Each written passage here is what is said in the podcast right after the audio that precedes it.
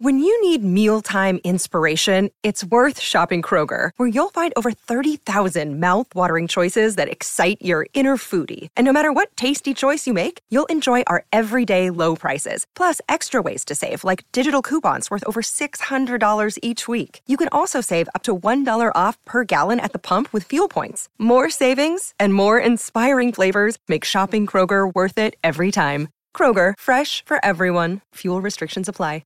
Another day is here, and you're ready for it. What to wear? Check. Breakfast, lunch, and dinner? Check. Planning for what's next and how to save for it? That's where Bank of America can help. For your financial to-dos, Bank of America has experts ready to help get you closer to your goals. Get started at one of our local financial centers or twenty-four seven in our mobile banking app. Find a location near you at bankofamerica.com slash talk to us. What would you like the power to do? Mobile banking requires downloading the app and is only available for select devices. Message and data rates may apply. Bank of America N A, member F D I C.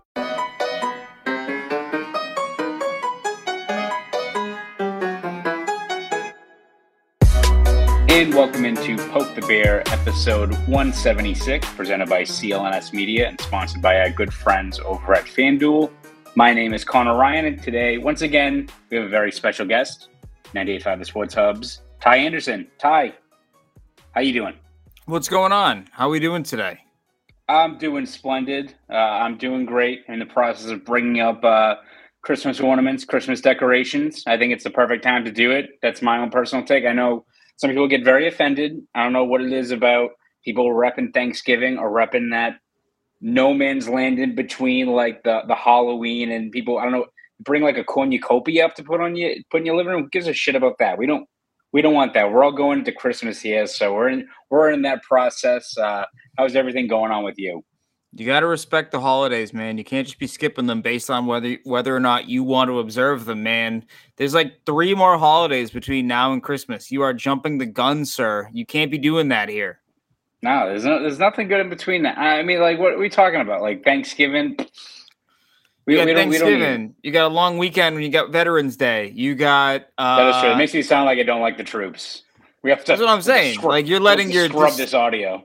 You're letting your disdain of the of the foul bird uh, really ruin everything. No, I, I for me honestly, uh, I am in a relationship where uh, Christmas is very popular, and for one person, and it's not as popular for the other. Not to say I don't like it, but um, the whole idea of all right, Halloween's over, do the house completely over. It was never me. I never grew up in that kind of home, I feel. So when someone does it to me, it's like alien. I'm like, well, how you, how you doing that? What are you talking about? We put ours up, you know, Christmas uh, Eve, Eve, I'm pretty sure. No, Ooh. Not that late. But but nevertheless, I, I respect your willingness for Christmas. I just think you are you are leveling up, my friend. Yeah, no, I mean, we'll know from next time we record an episode next week.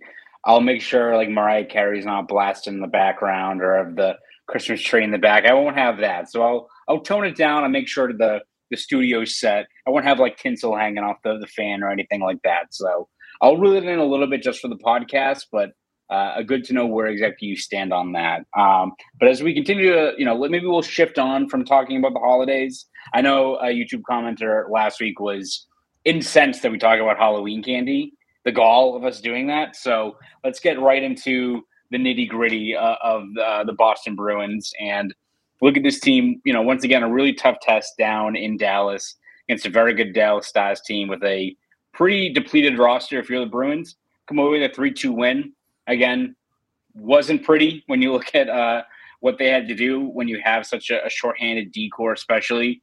I think this is going to be what most of these games are going to be in terms of these uh, protecting one goal leads late, uh, critical faceoffs in your own zone, all that fun stuff that makes, I think, a lot of writers uh, stress out night in and night out when you're trying to hit deadline on a few stories. But uh, again, this team seems to continue to have that mettle uh, and will to kind of grind out these wins, get two points against really strong teams. And uh, lots to talk about with this game, especially with the younger players, but I think the, the top player from that game last night, or, or on Monday night rather, was Jeremy Swayman, thirty-five saves.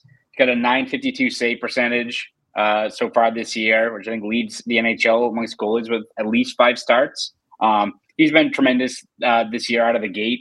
Um, and what I've seen a lot, Ty, over the last couple, you know, week or so, especially with Swayman on this heater, people bringing up the same thing with the, the goalie tandem and the rotation and when they're going to deviate from it and, and what exactly um, the long-term plan is for this Bruins team this year. I wouldn't say like maybe a year or two down the road. That's another discussion we'll have a few months, uh, a few months later. But do you see the Bruins uh, being in the spot where they're eventually going to alter this pretty much fifty-fifty split you've seen so far from Jeremy Swayman to Linus Ullmark?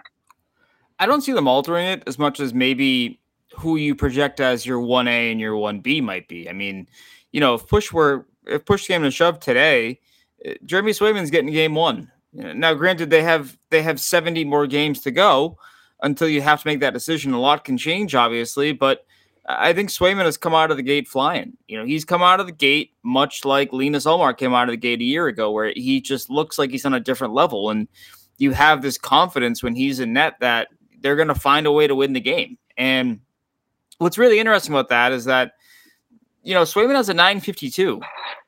Linus has a nine twenty-six. Like, it's not like he's playing poorly. What a bomb. It, it, it, like, that's a number that any team, you know, would kill to have as a regular number right now, you know, from their goaltender. So I just think that right now, you know, it, it's like last year, but it's kind of flipped where, where I think that Swayman's just been undeniable out of the gate. And, you know, I do weigh the competition, not to say that Linus Ullmark has played only bad teams, but when you're Jeremy Swayman and you're missing half your N H L defense and you turn in some great outings against Toronto and against Dallas, like that means something, you know, that, that really does mean something. And so I just think he's been incredible. So I don't know if I'm changing the, the start calculation. I feel like they have that down and they, they, They have a sweet spot internally that they want to get both guys to or not have them, you know, eclipse, so to speak. But I think maybe who is the one A and who is the one B, like that's a legit conversation piece. Yeah, no, especially when you're looking at the playoffs. And again, we're probably jumping the gun, or at least I am, in terms of looking ahead at that. And, you know, I think you make a good point. If it's game one, it's probably Swayman right now, but maybe keep that rotation going in the playoffs and seeing what exactly you get, because Uh, that is one of the many second guesses you're you're taking back from that that series against Florida. And it's one of those things, too, where employing like a, a goalie rotation in the playoffs does seem like it's something that a lot of teams really haven't done. But what an advantage you have if you have two number one guys. And what of a what? How much of a nightmare is it for the opposing team when you don't have the game plan for one, you know, potential Vezina candidate there, but you got two guys there?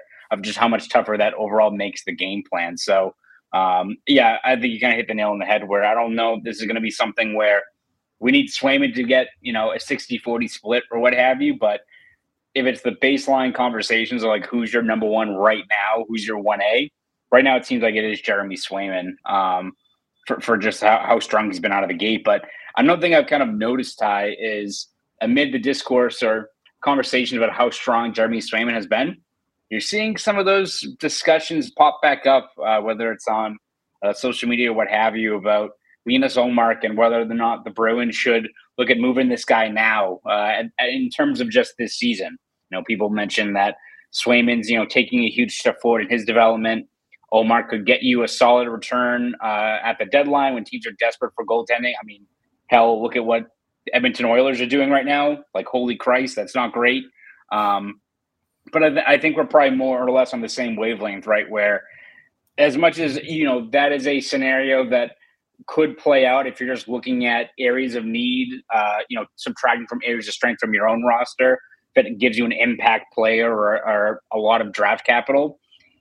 I can't see that being a really feasible thing happening this year, both in terms of Ullmark's contract and just how important you need those two guys locked in this season. Yeah, I, I don't, I'm not touching it. It's it's sort of it's a great thing. Don't fiddle with it. And, you know, the idea that you have to not have a, a, a tandem that's been strong as hell. I, I just I don't agree with that. I don't subscribe to that notion that you can't have two great goaltenders. I think especially when you're a team like the Bruins and you're not as deep down the middle, you're you're not as deep, I would say, on defense as you were a year ago, in the sense that life without McAvoy, you're it's been it's been kind of illuminating in terms of how yeah. thin your margin of error really is, where you lose one of your horses and then a couple uh, complementary pieces. And I know that's half a defense, but, you know, you think about that, and, you know, now you have to rely on your goaltending to win you games every night. You know, you think about that, think about that loss in Detroit. You know, I thought Linus did his job for about fifty minutes, you know, like that, yeah. like that, that should win you most games, you know, I felt personally. So I'm not messing with it. You know, they have such a good rapport, such a good chemistry. And I know people out there say, no, no, you don't do a rotation in the playoffs. Well, if there's one team that could and one team that should, it's the Boston Bruins. And, you know, I'm even starting to believe personally that the days of a sixteen-win goaltender are kind of starting to fade out of frame. You know, and and doesn't have to necessarily be because you're splitting time, but, you know, Vegas went through three goalies last playoffs because of injuries. The year before that, the Avalanche had a soldier on without Darcy Kemper for a little bit there. I think I think they had a win, I think, I want to say three or four games without him. So, you know, your two most recent cup winners have not had sixteen-game horses. They've they've gotten there on the back of one guy, but they've ultimately needed both. And so, and I think the other part of that, you know, is that I don't think Brandon Bussey is being undeniable down in Providence. And, right. and for them to be comfortable with that move, you need to have that guy knocking on the door with a nine sixty saying, let me in. I'm not going. I'm not staying in Providence. Make room for me. I don't think you've seen that yet. And, and I just think, I don't think either one of these guys, Linus or Swayman, is necessarily a, a fifty-five to sixty game workhorse, especially if you want them to be up upright for four rounds. So I'm not messing with it personally. Yeah. I even look at, like, you kind of mentioned the fact that, yes, it's not maybe traditional that you have a, a full rotation in the, the playoffs or what have you, even if, like, guy has a great game and you still want to swap those things out. Like, yeah, maybe that's unconventional. Maybe that's something you don't see every day, but, like, I don't know. It's a different sport, I know, but it's like, I don't know. Look at, like, the my uh, the Golden State Warriors, like, depth lineup where everyone was, like, six eight and below hitting threes. If you showed that to, I'm not even talking about, like, old ass, like the sixties Celtics where, like, Bob Cousy did one move and defenses crumble. I'm talking about, like, eighties basketball. If you showed that, people would be like, oh, you can't win like that. Bunch of small guys just hitting threes. Like, right. Games games evolve, and if it's whatever putting your team, your unique roster, your personnel. And the best spot to succeed. I mean, hell, we could, you know, be going into the playoffs this year, and you look at this Bruins team. They could have two Vezina winners and two two different Vezina winners in back to back years. Like, that's how it's looking right now. I know Demko has been great in Vancouver, and we got a long season to go, but you could be looking at that spot. Like, this is not a conventional roster of the way it's built and what this Bruins team needs to kind of rely on in terms of those guys. But I think even in the regular season, I think there's something you've mentioned before as to why this team is so good at avoiding long stretches of, you know, a, a one, two, and two stretch or what have you. Is that, even, like, you know, we know what's going to happen. Inevitably, uh, goaltenders are going to hit lulls. Having the luxury of having someone like Ullmark and Swayman to play off each other, that if things do go awry, like, these guys never run cold at the same time. So, again, we're going to have a bump the road with a guy like Swayman, a bump the road with Ullmark. What prevents you from really sliding, especially when you have this team that, as you said, has a really small margin forever, has a lot of younger players, is having two guys that can really bail you out even when a lot of shit doesn't really go your way. And having that is something that I don't think you can replicate, even if trading Ullmark gets you maybe a piece or something that can build, fill out another area. It's not worth what the insurance is of having someone like Ullmark in place uh, for this season. Yeah, and the other part of that too is that, Uh, how sold are you that you're going to get a, a worthwhile return? And and that was sort of the the biggest issue, you know, read re between the lines last summer, is that everyone knew the Bruins situation. Everyone knew their cap space nightmare, and nobody was offering them anything good for their goaltending. And at a certain point, you realize, okay, you know what? This is worth more to us than it is on the trade market. And whether that's fair or not, I mean, that's the economic reality of this league in a lot for a lot of teams. I mean, I don't really think a lot of teams out there are going to be able to stomach trading a first round pick plus for one of these guys, which is what the Bruins should get. If the Bruins are trading Linus Ullmark or trading Jeremy Swayman, they should be getting a first round plus plus, in my opinion. Like, that's that is kind of how I, I look at it, because that's how valuable these guys are. And so if you're not getting that, it's a non-starter for me. And I don't think you're going to get that from the Kings or the Oilers. Like, as desperate as they may be, that feels like an off-season trade more than a deadline trade for a multitude of reasons, I think. Mm-hmm. And also not to be forgotten in this whole, you know, potential scenario, Linus Ullmark with a modified no trade clause, I believe. Uh, I don't think he wants to go to Edmonton.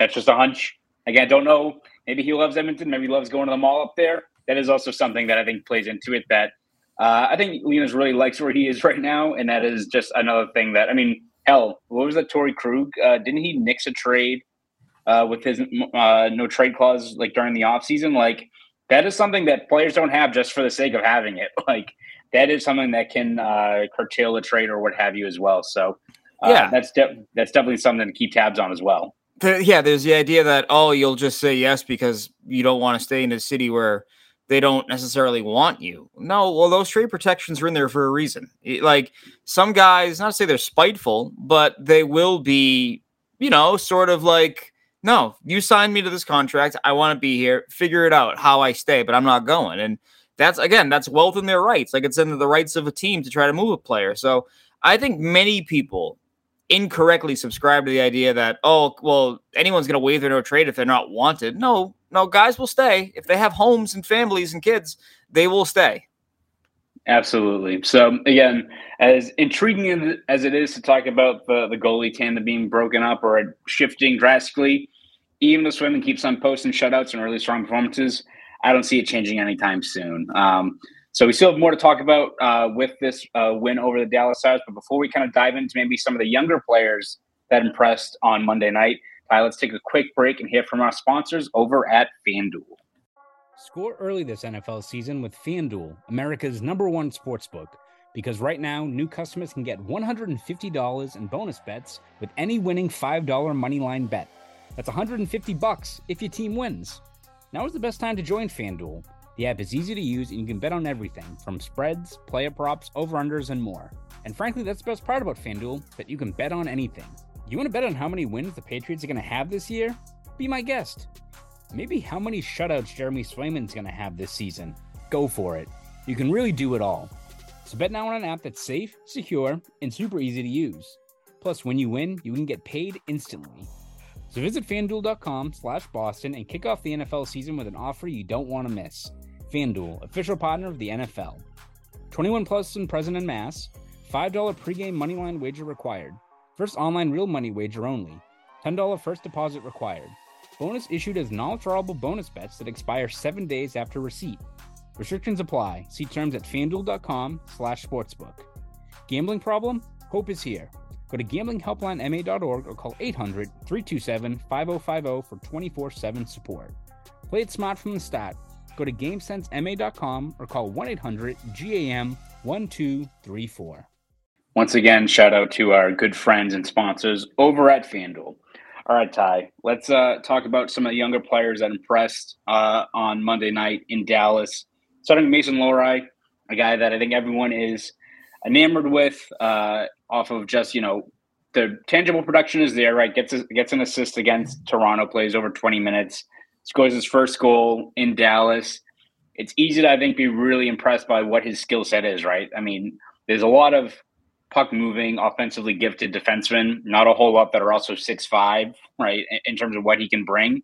Um, but I do find it interesting. Like, we'll talk, I think, a few weeks down the road as to where exactly this D-Corps all gets sorted out once McAvoy and Forbort and, and Grzelcyk come back. But people who I think are operating with the fact that, you know, Lohrei scores a goal and all of a sudden he's he's all set. Don't have to go back down to Providence. Like, he is locked in for an N H L spot uh, this season.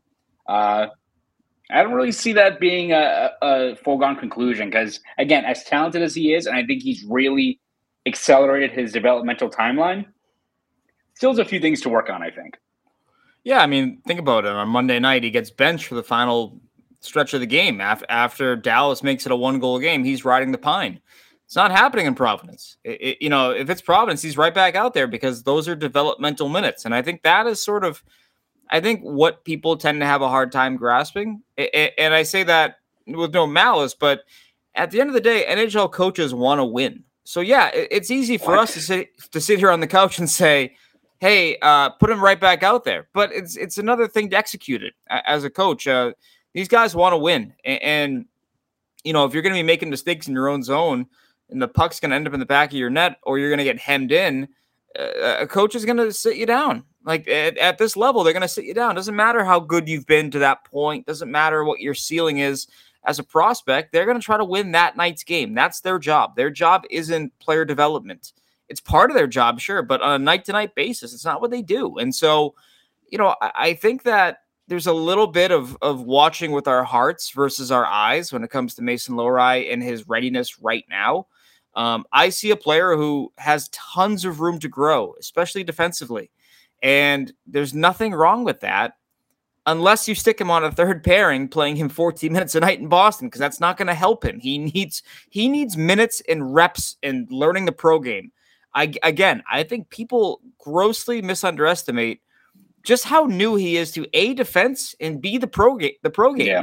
Like, like he needs some time. He needs some seasoning. It's great. The meal is going to be delicious, but you got to let it marinate. You got to let it finish cooking. I don't think he's done cooking for as good as he's been. And I think also, I think saying that is, is not, is not an indictment on him. It's reality. This time last year, he's playing Ohio, in Ohio State.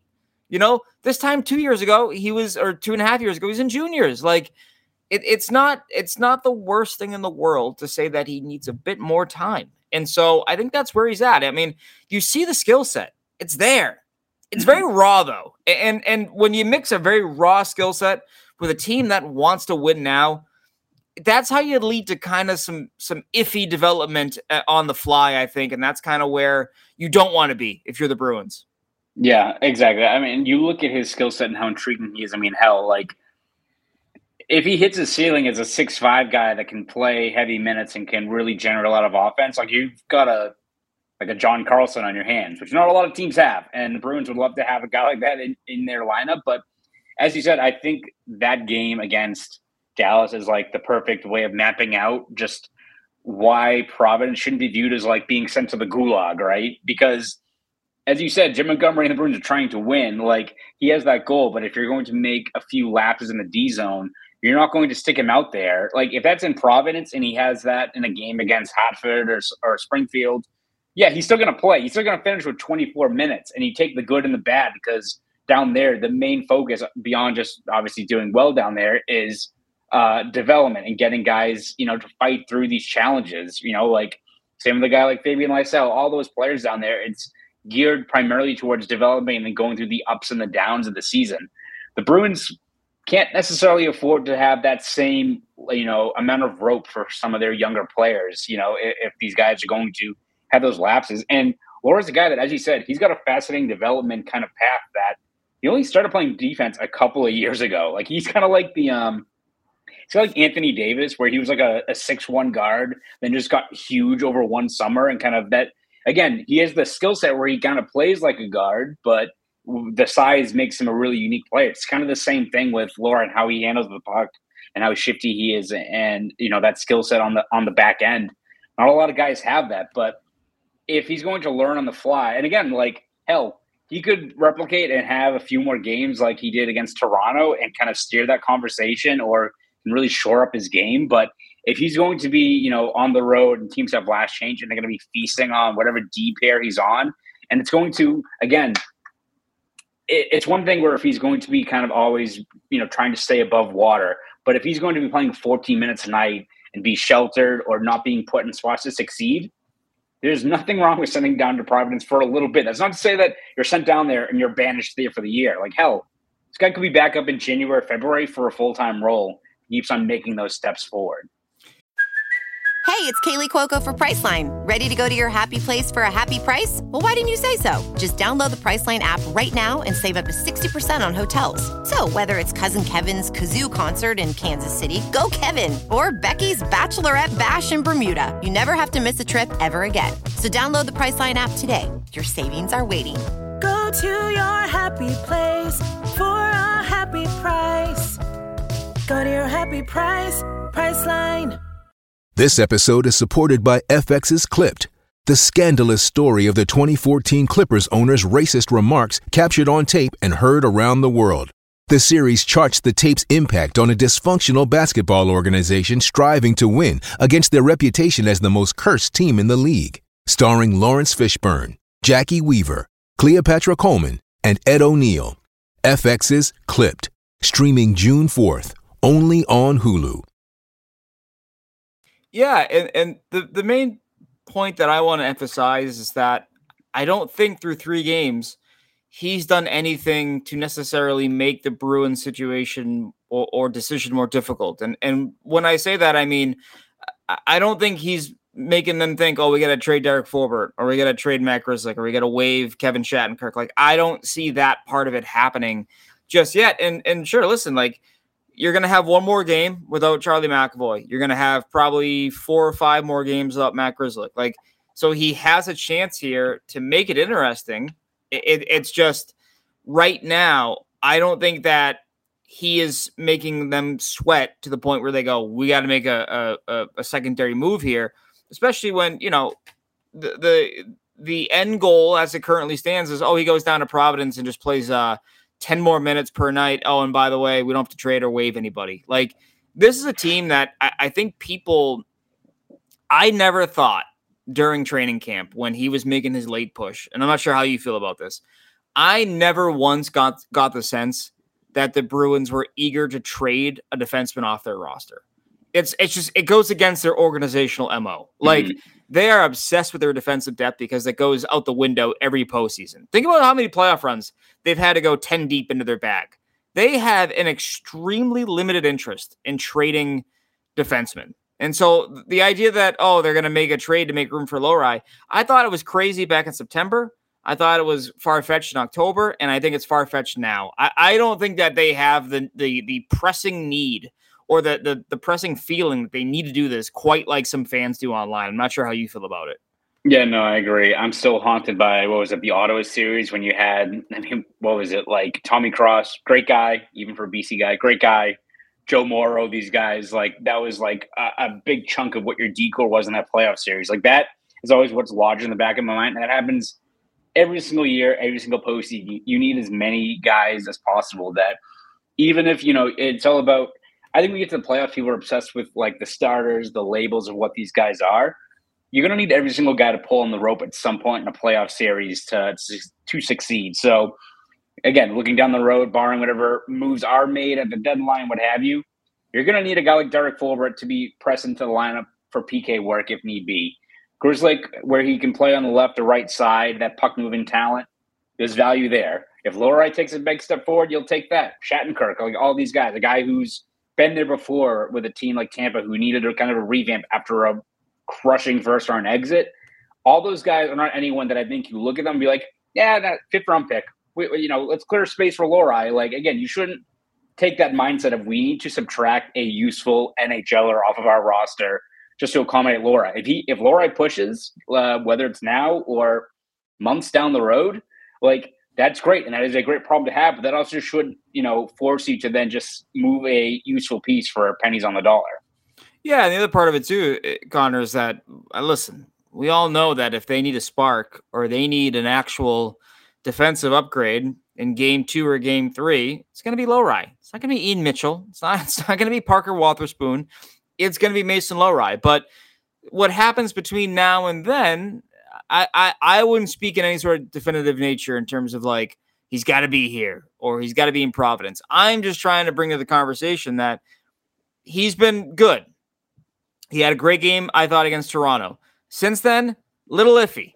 I would not be speaking like he's a, a stone cold lock to be with this team for the rest of the season. I think there's a bit too much of that going on right now. Uh, the narrative around him, I just think he's still so raw. He's got talent like crazy. It's just, you want to make sure you're putting that talent in the best situation to succeed. You also don't want to be in the in the business of, and we've talked about this before, I'm pretty sure, you don't want to be in the business of having to repair confidence, right? And mm-hmm. so I think that's something you got to be mindful of with Lohrei too, is that putting him in the best situations to succeed.